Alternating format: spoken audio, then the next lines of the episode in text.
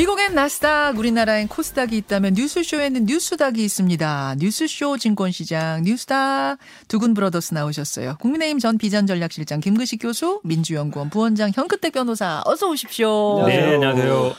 아니 대통령이 선물을 노동자들한테 보냈는데 그 중국산이었다. 얘기 가지고 오늘 아침에 뭐 소소하게 화제예요.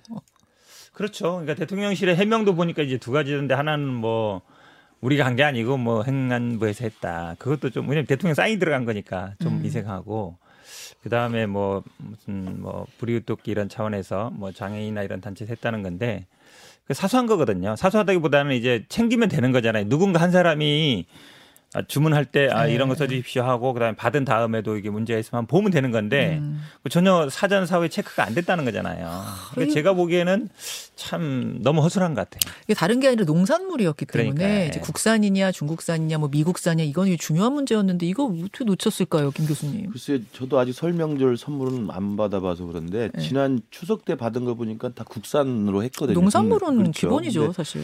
이건 뭐 만약에 아래 실무급에서 잘못 생각해서 했다면 엄청난 실수라고 봐야죠. 이게 예, 제가 좀 대통령 이름으로 가는 선물인데. 그러니까요. 예. 예. 장애인 시설에 그러니까 좋은 뜻으로 장애인 시설에서 만든 것을 주문하는 걸로 맡겼는데 예. 그 시설에서 아마 중국산을 그러니까. 쓴 걸로 지금 이렇게 예. 알려져 있습니다. 그러니까 아마 그런 것들을 세세, 세세한 걸 다 챙기는 세밀함이 좀 있어야 될 것 같습니다. 그러게 말입니다. 예. 그런가 하면 오늘 일부 김행 비대위원 인터뷰는 좀 들으면서 오셨나요? 네. 들으셨어요? 김행 비대위원 오늘 인터뷰 요거 하고 바로 비대위 회의 가서 네. 당신 100% 전대를 의결한다. 이 얘기를 오늘 특종으로 남기고 가셨어요. 이거 아니 저는 좀 놀란 것이 사실 지난주 초까지만 해도 제가 이제 9대 1입니까 10대 0입니까 질문하면서 아우 10대 0까지 질문하는 건 좀 좀 질문이 좀 과한 거 아니야. 너무 나간 거 아니야. 이랬었거든요. 근데 어디 일주일 만에 김 교수님. 아마 이제 그 당심을 반영 비율을 높이겠다고 한다면 9대 1로 하는 것보다는 10대 0으로 하는 것이 더 화끈하다고 생각을 한 것 같아요. 어. 뭐 9대 1 하나 10대 0 하나 큰 의미는 없기 때문에 음. 그래서 저는 이 부분에 대해서는 이제 제가 정치학을 했기 때문에 그 대통령제 국가에서 다들 그런 이야기를 하지만 정당의 역할에서 어 정당이 이른바 이제 외부에 그 검증되지 않은 아웃사이더 예. 이런 사람들을 정당에 무조건 데려와서 큰 낭패를 당하는 경우가 있다. 그래서 정당이 gatekeeper 역할을 해야 한다는 이론이 많아요. 음. 그게 이제 대표적인 트럼프 현상이죠. 트럼프가 정말 변방에 있다가 공화당을 접수해서 대통령까지 되면서 한국 미국 정치가 퇴행하지 않았습니까? 음, 그래서 정당이 문지기 역할을 해야 한다는 이야기를 많이 합니다.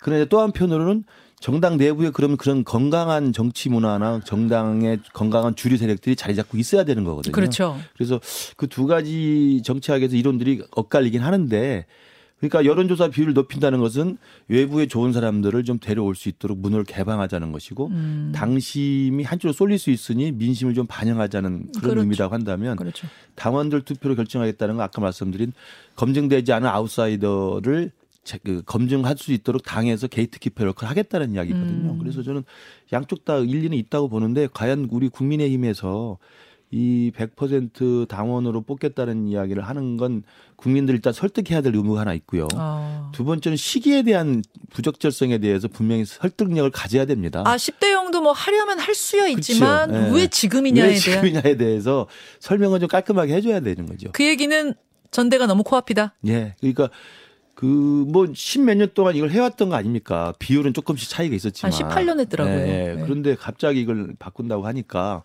그 꾸준한 뭐 공론화 작업이나 노력이 있었다면 모를까. 어. 시기의 부적절성에 대한 설득력이 있어야 되고 두 번째는 더 중요한 건 제가 대통령실에도 주문하고 싶습니다만 네. 이렇게 따가운 눈치를 보면서 바꿨는데 음. 용사인 선택한 사람이 안 되면 어떡할 겁니까? 나그 리스크를 과연 지금 계산하고 있는지 모르겠어요. 어. 그건 아. 무도 모르는 거거든요. 9대 1 혹은 10대 0으로 바꿨는데 네. 용 용산이 그윤 윤심의 의중이 담기지 않은 사람 예. 아니 그 심지어 싫어하는 사람이 되면 어떡하냐? 비근한 애로도 박근혜 대통령 때도 두 번째 당 대표일 때 김무성하고 서청원이 나왔잖아요. 그때 박 대통령은 거의 공개적으로 서청원 지지를 했습니다. 맞아요.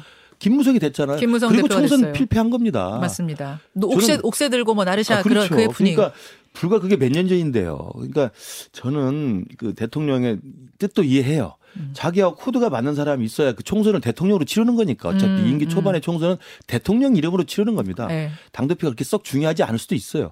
그런데 이렇게 무리해서 해가지고 대통령이 의중에 든 사람이 안 될 경우에 어쩌려고. 어떻게 할 건지 대비책을 단단히 세우시라고 제가 권유를 드립니다. 대통령의 의중이 실리지 않은 사람이 당신 100% 투표에서 될 가능성이 있어요. 근데 현, 현 변호사님?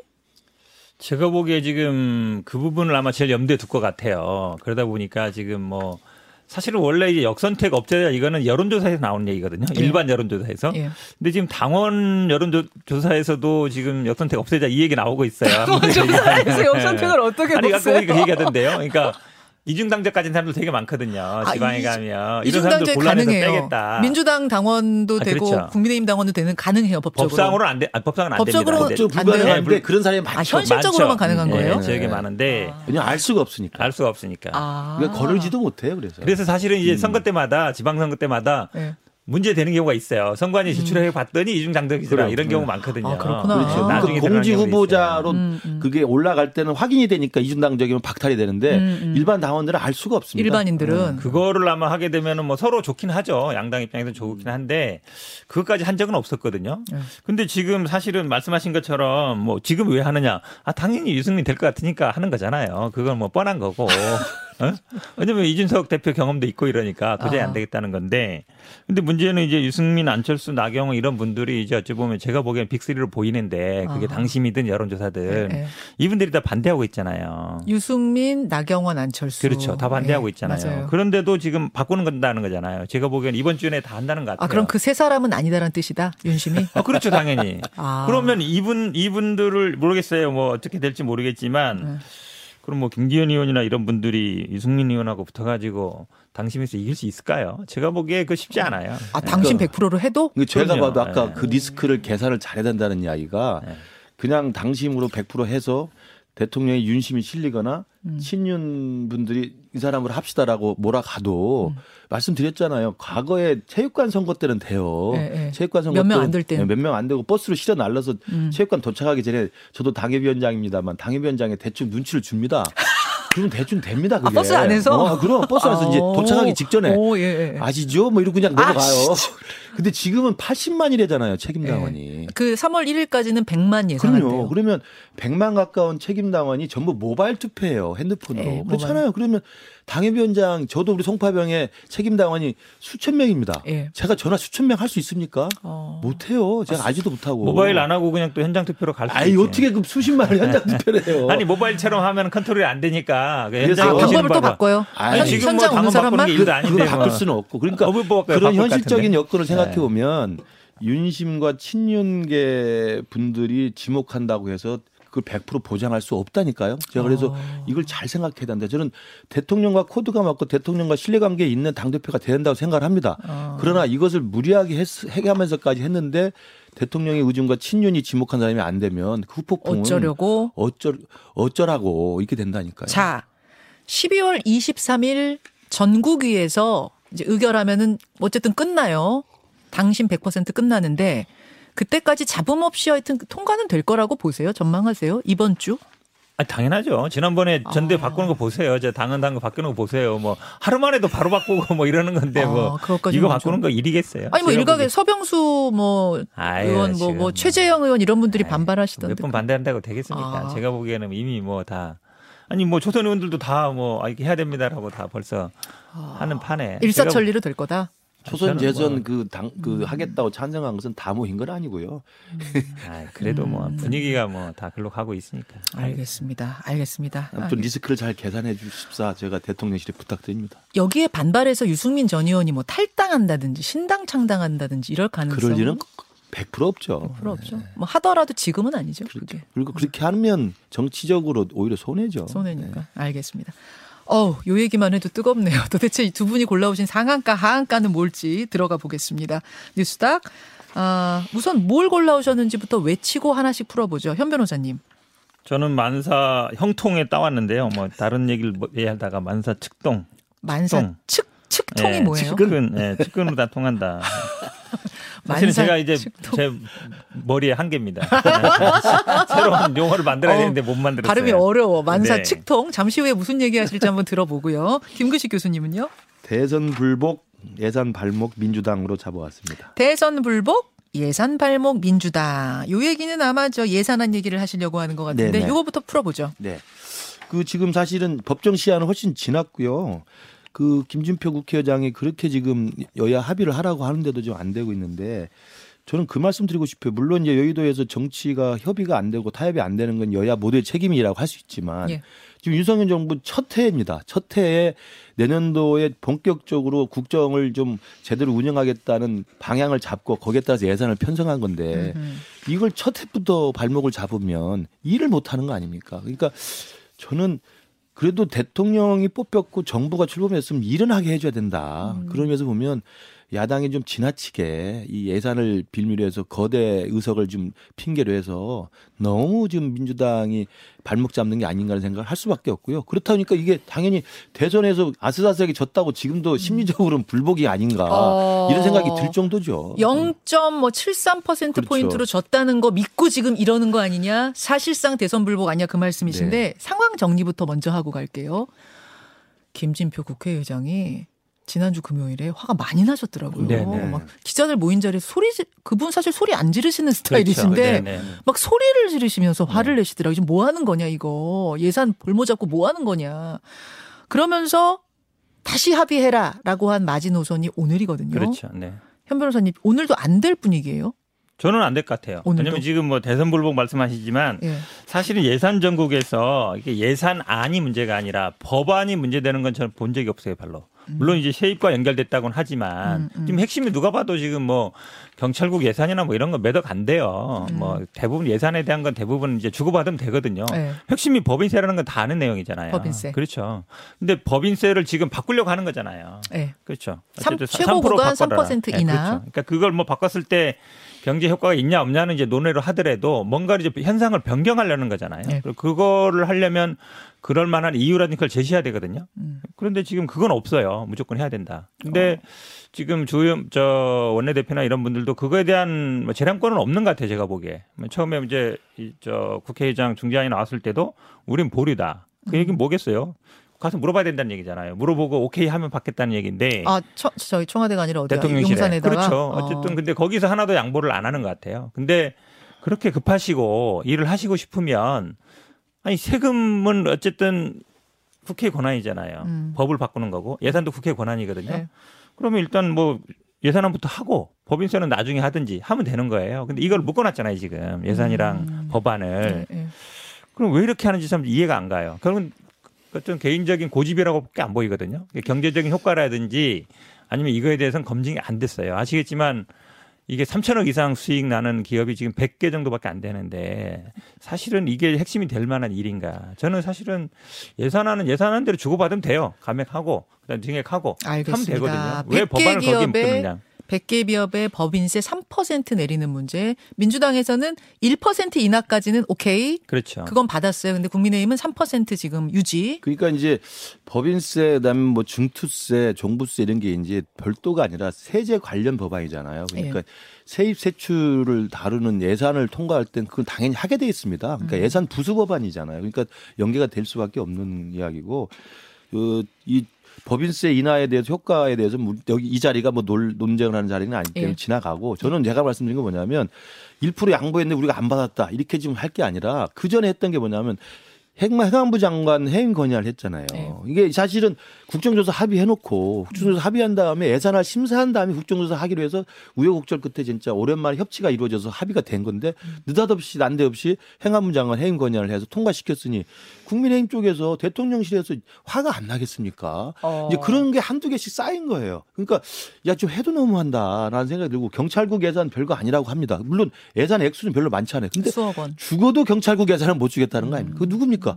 이게 이상민 싫어서 하는 거예요. 음. 그다음에 법무부에 있는 인사정보관리단 예산 안 주겠다는 거 아니? 그거 얼마 안 됩니다. 음. 그건 뭡니까? 그냥 죽어도 한동훈은 싫다는 거거든요. 아 죽어도 이상민 아, 싫다. 그럼요. 죽어도 한동훈 싫다. 그러니까 그런 누가 봐도 정치적으로 색깔이 뻔히 보이는 그 예산을 가지고 끝까지 고집을 부리고 그다음에 해임건의안 내서 국정조사 결국 뒤로 미루게 돼서 될, 될지 안 될지도 모르겠고 그러니 이게 아 이게 예산을 통과시켜 주는 정도의 대범함을 거대 야당에 보여줘야 아 그래도 내년도 윤석열이 일은 좀 할 수 있게 해주는 거라는 게 저는 국민들 납득이 된다고 봅니다. 어. 아니 그러니까 좀 말씀드리잖아요. 그냥 네. 예산안은 예산만만 하라니까요. 그다음에 지금 뭐 경찰국이나 이거는 그 그래서 국회의장도 뭐 예비비로 하고 나중에 법상 문제 생기면 하자는 이거 아닙니까? 그러니까 이거는 사실은 아니 639조나 되는 예산에 뭐 몇억 안 되는 예산이 뭐가 문제겠습니까? 핵심은 법인세 부분에 대해서 대통령이 입장을 완고한 거예요. 근데 그 부분에 대해서 아니 그러면 예를 들어 법인세 지금 덜 걷겠다는 거니까 그럼 그만큼 뭐 예산을 줄이면 되는 거예요. 저기 쓸 돈을 줄이면 되는 거거든요. 그러니까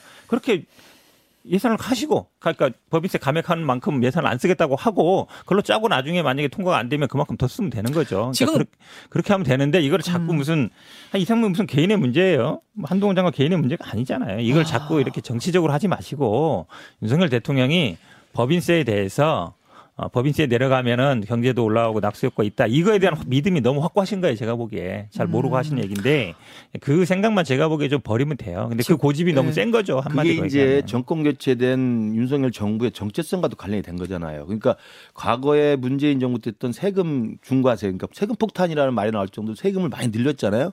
그래서 이제 이른바 묻지마 복지를 많이 했잖아요. 그런 데에 대한 논란이 있었고 그 논란은 뭐 끝없이 진행되는 논쟁이죠.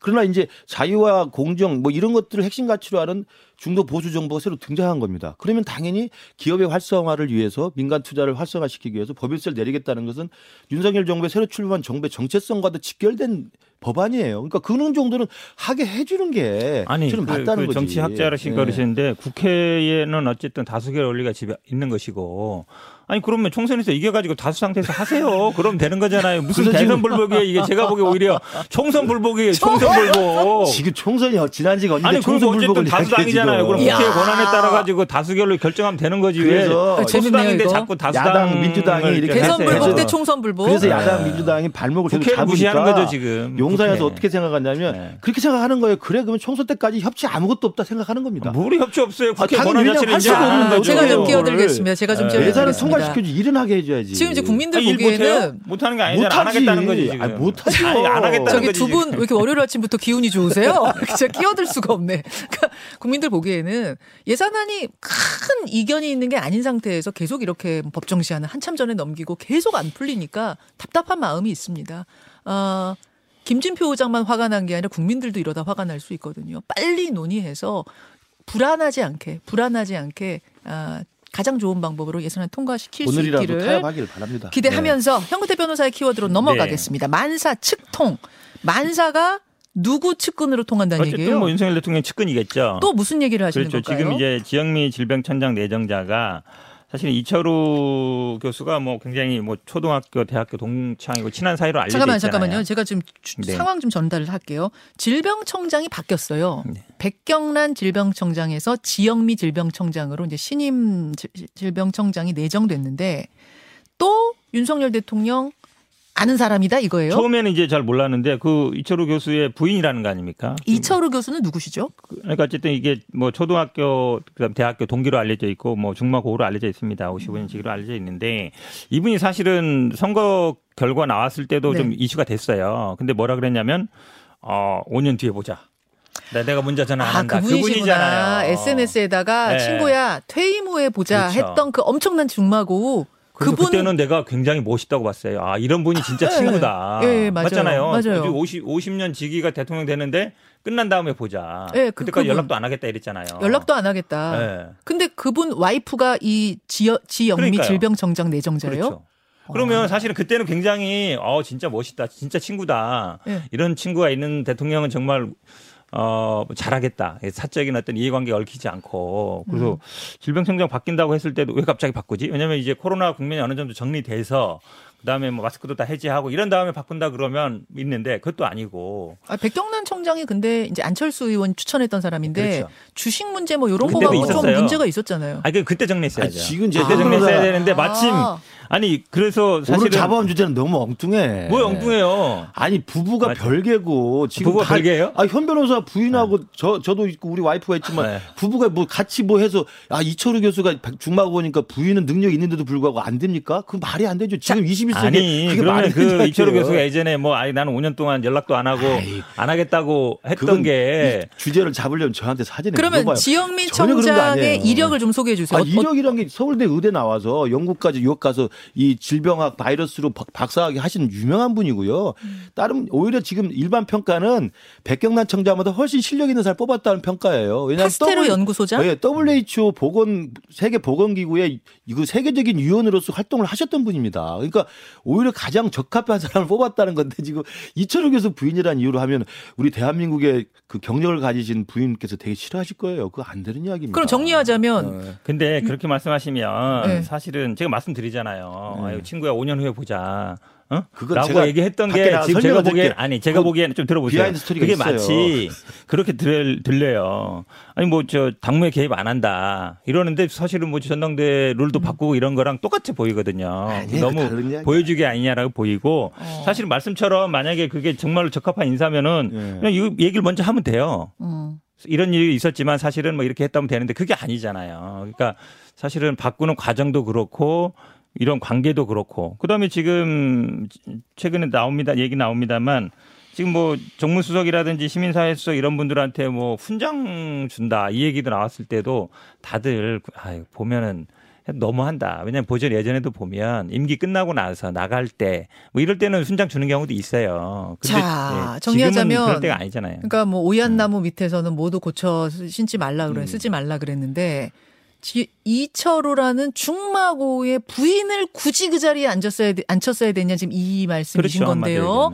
비하인드 스토리가 아까 있다 김 교수님 그러셨어요. 비하인드 스토리니까 나가서 제가 이야기 드릴게요. 아, 아, 이거 잠깐만 잠깐 비하인드 스토리 여기서 얘기해 주셔야 돼요. 청취자들이 엄청 그러니까 궁금해. 교수하고 저도 개인적으로 잘 아는데 네. 이 윤석열 대통령하고 진짜 죽마고우입니다. 네. 그리고 선거 때도 정말 많은 또 조언을 하셨고 그러나 이제 아까 말씀하신 대로 대통령 당선되자마자 정말 잘 되기를 바란다는 의미에서 사실은 깔끔하게 예. 오히려 뒤로 물러나 있는 분이고요. 예. 그다음에 학자로서도 굉장히 반듯한 분입니다. 그리고 음. 생각이 올바르신 분이고 평소에 그 언행이나 이런 데도 굉장히 또- 굉장한 분이에요. 제가 아. 알기로 존경받은 분인데 그 부인이 세계적으로 권위 있는 보건학자고 전문가고 또 질병관리본부에서 오랫동안 근무했던 경력과 WHO 근무했다는 경력이 있는 분인데 그분을 이철우 교수 부인이니까 측근통으로 이야기하면 제가 볼 때 좀 지나친 그, 그 오비락을 해석을 과도하게 한 거고요. 이 수석 두 분, 두 분에 대해서 훈장도 이건 해프닝이었습니다. 이건 제가 알기로는 대통령이 경로하신 거로 압니다. 아 그래요? 예, 왜냐하면 이건 어떻게 해서 발당에 대해서 누가 안을 내서 아이디어를 내는지 예, 모르지만 있을 수 없는 일이죠. 지금 시작한 지 7개월도 안 그러니까. 됐는데 현직 수석을 예, 예. 그뭐 훈장을 훈장을 주겠다는 건 관례가 맞습니다. 훈장을 주겠다는 것은 일을 많이 해서 오랫동안 임기 말쯤이나 음. 이제 퇴, 그 사퇴하고 나갈 때 고생했다. 예, 그러면 이제 공무원들 오래 복무하면 훈장 주듯이 음. 그 훈장을 주는 관례가 있었어요. 근데 지금 뭐 7개월밖에 안 된 상태에서 나가란 소리예요. 그럼 뭐예요 이거? 사실은 그런 의미도 있다는 걸로 해석도 기사들이 나옵니다. 아. 그러니까 왜냐하면 이 두 분 다 이제 정치인 출신이고 이진복 수석하고 강승규 수석. 정치인 출신이고 또 차기 총선에 관심이 있으실 수밖에 없는 백그라운드가 있으신 어, 분이잖아요. 예, 예, 그러니까 당연히 이제 시기를 저울질 할 수도 있고 그렇게 하는데 대통령한테 제가 볼 때 사전 제가 없이 만약에 이런 아이디어가 언론에 리크가 됐다고 한다면 이건 굉장히 해프닝으로서는 잘못 실수한 거죠. 아시기로는 대통령실에서 크게 격노했다. 대통령이 크게 격노했다. 예, 저는 그렇게 들어서 알고 있습니다. 이렇게 들으셨죠. 예. 추진한 건 누구예요, 그러면? 그건 모르죠. 뭐 그건 이제 대통령 무슨 일만 나오면 뭐 대통령실에서 대부분 대통령 모르고 다 밑에 사람이 한 거다 얘기하는데 음. 장차관 인사할 때도 이런 얘기가 많았어요. 지인들, 측근들, 선후배 관계 있는 사람들만 임명만 하는 게 아니냐. 뭐 이상민 장관이나 뭐 한동훈 장관 마찬가지인데 만약에 그렇게 정말 5년 후에 보자는 사람이라면 부인이 그런 제안 나왔을 때 거절하는 게 맞죠. 사실 오해 소지가 있기 때문에 말씀처럼 훌륭하지 보시면 그 기회에 다니면 되죠. 공직에 꼭 들어야 되는 얘기 있는 것이고 강승규 수석 같은 경우에는 예전에 이제 노웅래 의원하고 예전에 이제 경선한 30초? 적이 있어요. 있었고 이긴 적도 있었는데 노웅래 의원이 지금 수사받는 상황에서 어, 뭐 훈장도 주고 그럼 다음 총선에 내보내는 거 아니냐? 이제 이런 얘기가 안 나올 수 없죠. 아, 왜냐면 노무현 그 의원 지역 지역구 예전에 출신이에요? 이제 경선을 했었죠. 경, 아, 경선은 아니고 경쟁했었죠. 한번 이긴 그렇죠. 적도 있고. 당이. 다른데. 그렇죠. 그렇죠. 음. 경선은 아니죠. 어쨌든 경쟁자라 말이죠. 음. 그러니까 당연히 이제 그런 오해 소지가 있을 수 아, 있죠. 알겠습니다. 여기 수석하신 분들이니까 내년도에 만약에 대통령실 개편이 있으면 교체를 생각할 수도 있는 분들인데 음. 그 교체가 확정되기도 전에 섣부르게 훈장 이야기가 나온 건 대단한 실수였다. 그러니까. 대통령 경례했다는 말을 제가 전해드립니다. 여기까지 두 분과 함께 뉴스닥 진행했습니다. 고맙습니다. 감사합니다. 고맙습니다. 김현정의 뉴스쇼는 시청자 여러분의 참여를 기다립니다. 구독과 좋아요, 댓글 잊지 않으셨죠? 알림 설정을 해두시면 평일 아침 7시 20분 실시간 라이브도 참여하실 수 있습니다.